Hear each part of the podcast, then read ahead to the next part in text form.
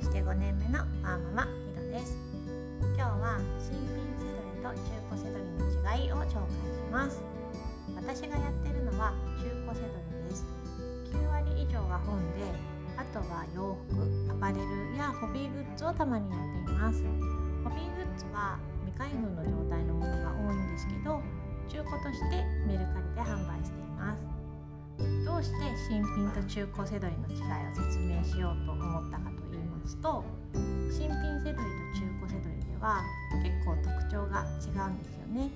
だから自分がどっちをやったらいいのか自分の状況や価値観に合わせて決めていただく参考になるかなと思って紹介したいと思います。まず新品セドリの主な特徴は3つあります。縦積みしやすいこと。仕入れ資金が必要なこと。回転率がいいことです。1つ目の縦積みしやすいというのは同じ商品を仕入れやすいということです。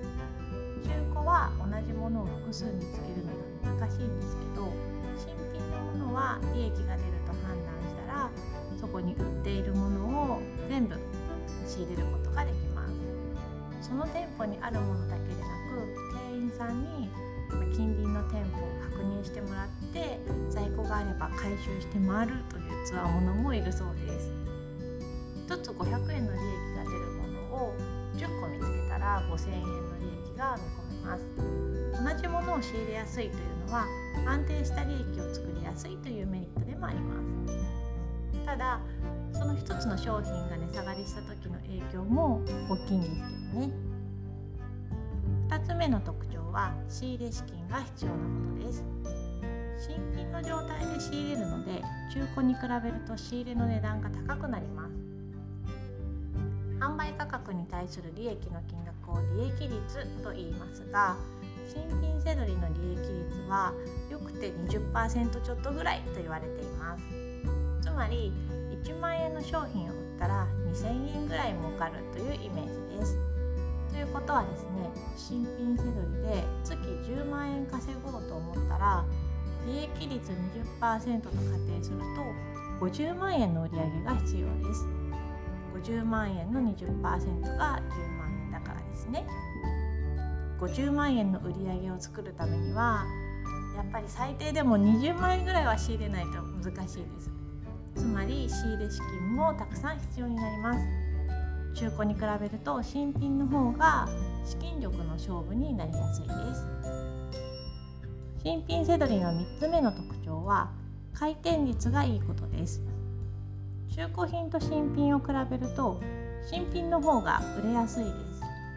中古を買う時はいろいろ状態を見比べたりしますが新品だったらわざわざお店同士見比べませんよね。Amazon で売るとしたら Amazon のカートを取れるかどうかが新品セドリの生命線になります。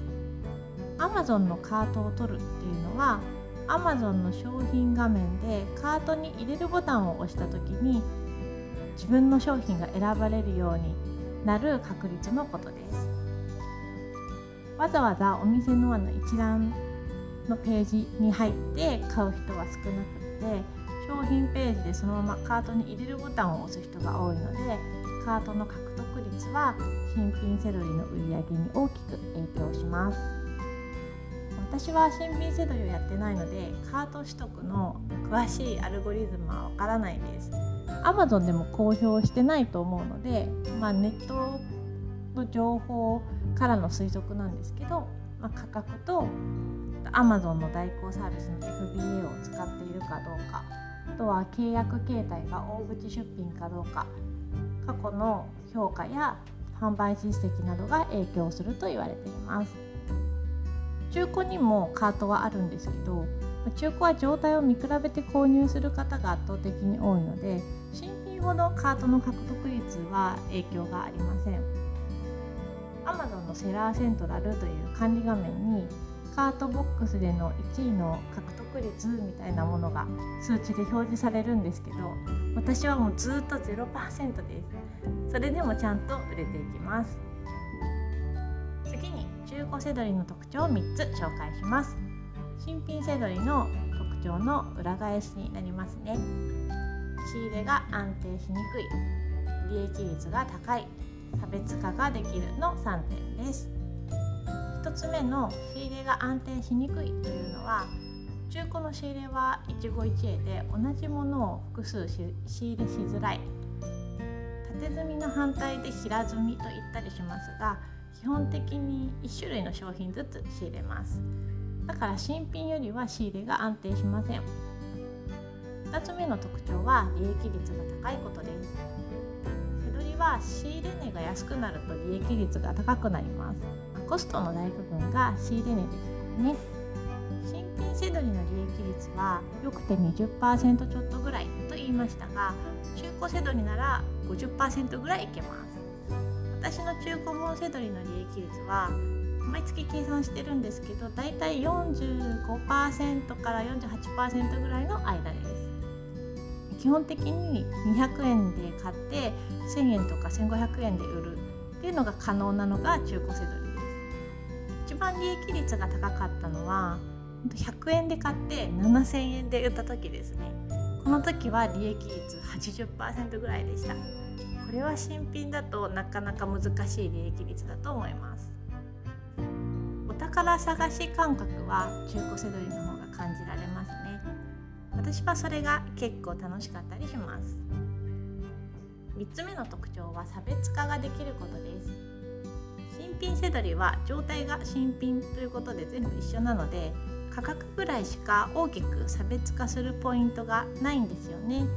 だから資金力がある方が新品セドリでは勝ちやすいんですけど中古の場合は付属品の有無とか状態の綺麗さで差別化をして価格を上乗せしても売れたりします。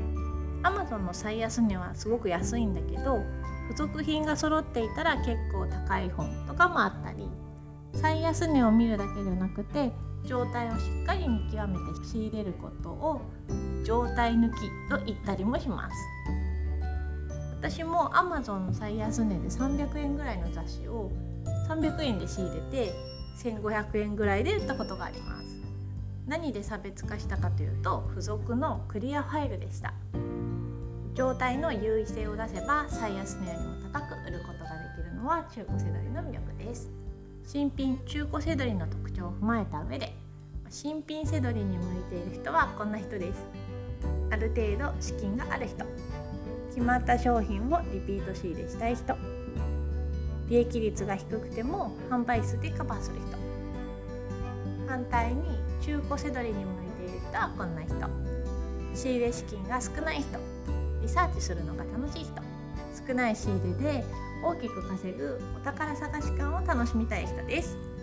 私はずっと中古せどりをしています。だからといって皆さんに中古がおすすめだよっていうことではなくって皆さんに合ったスタイルを選んでいただければと思います。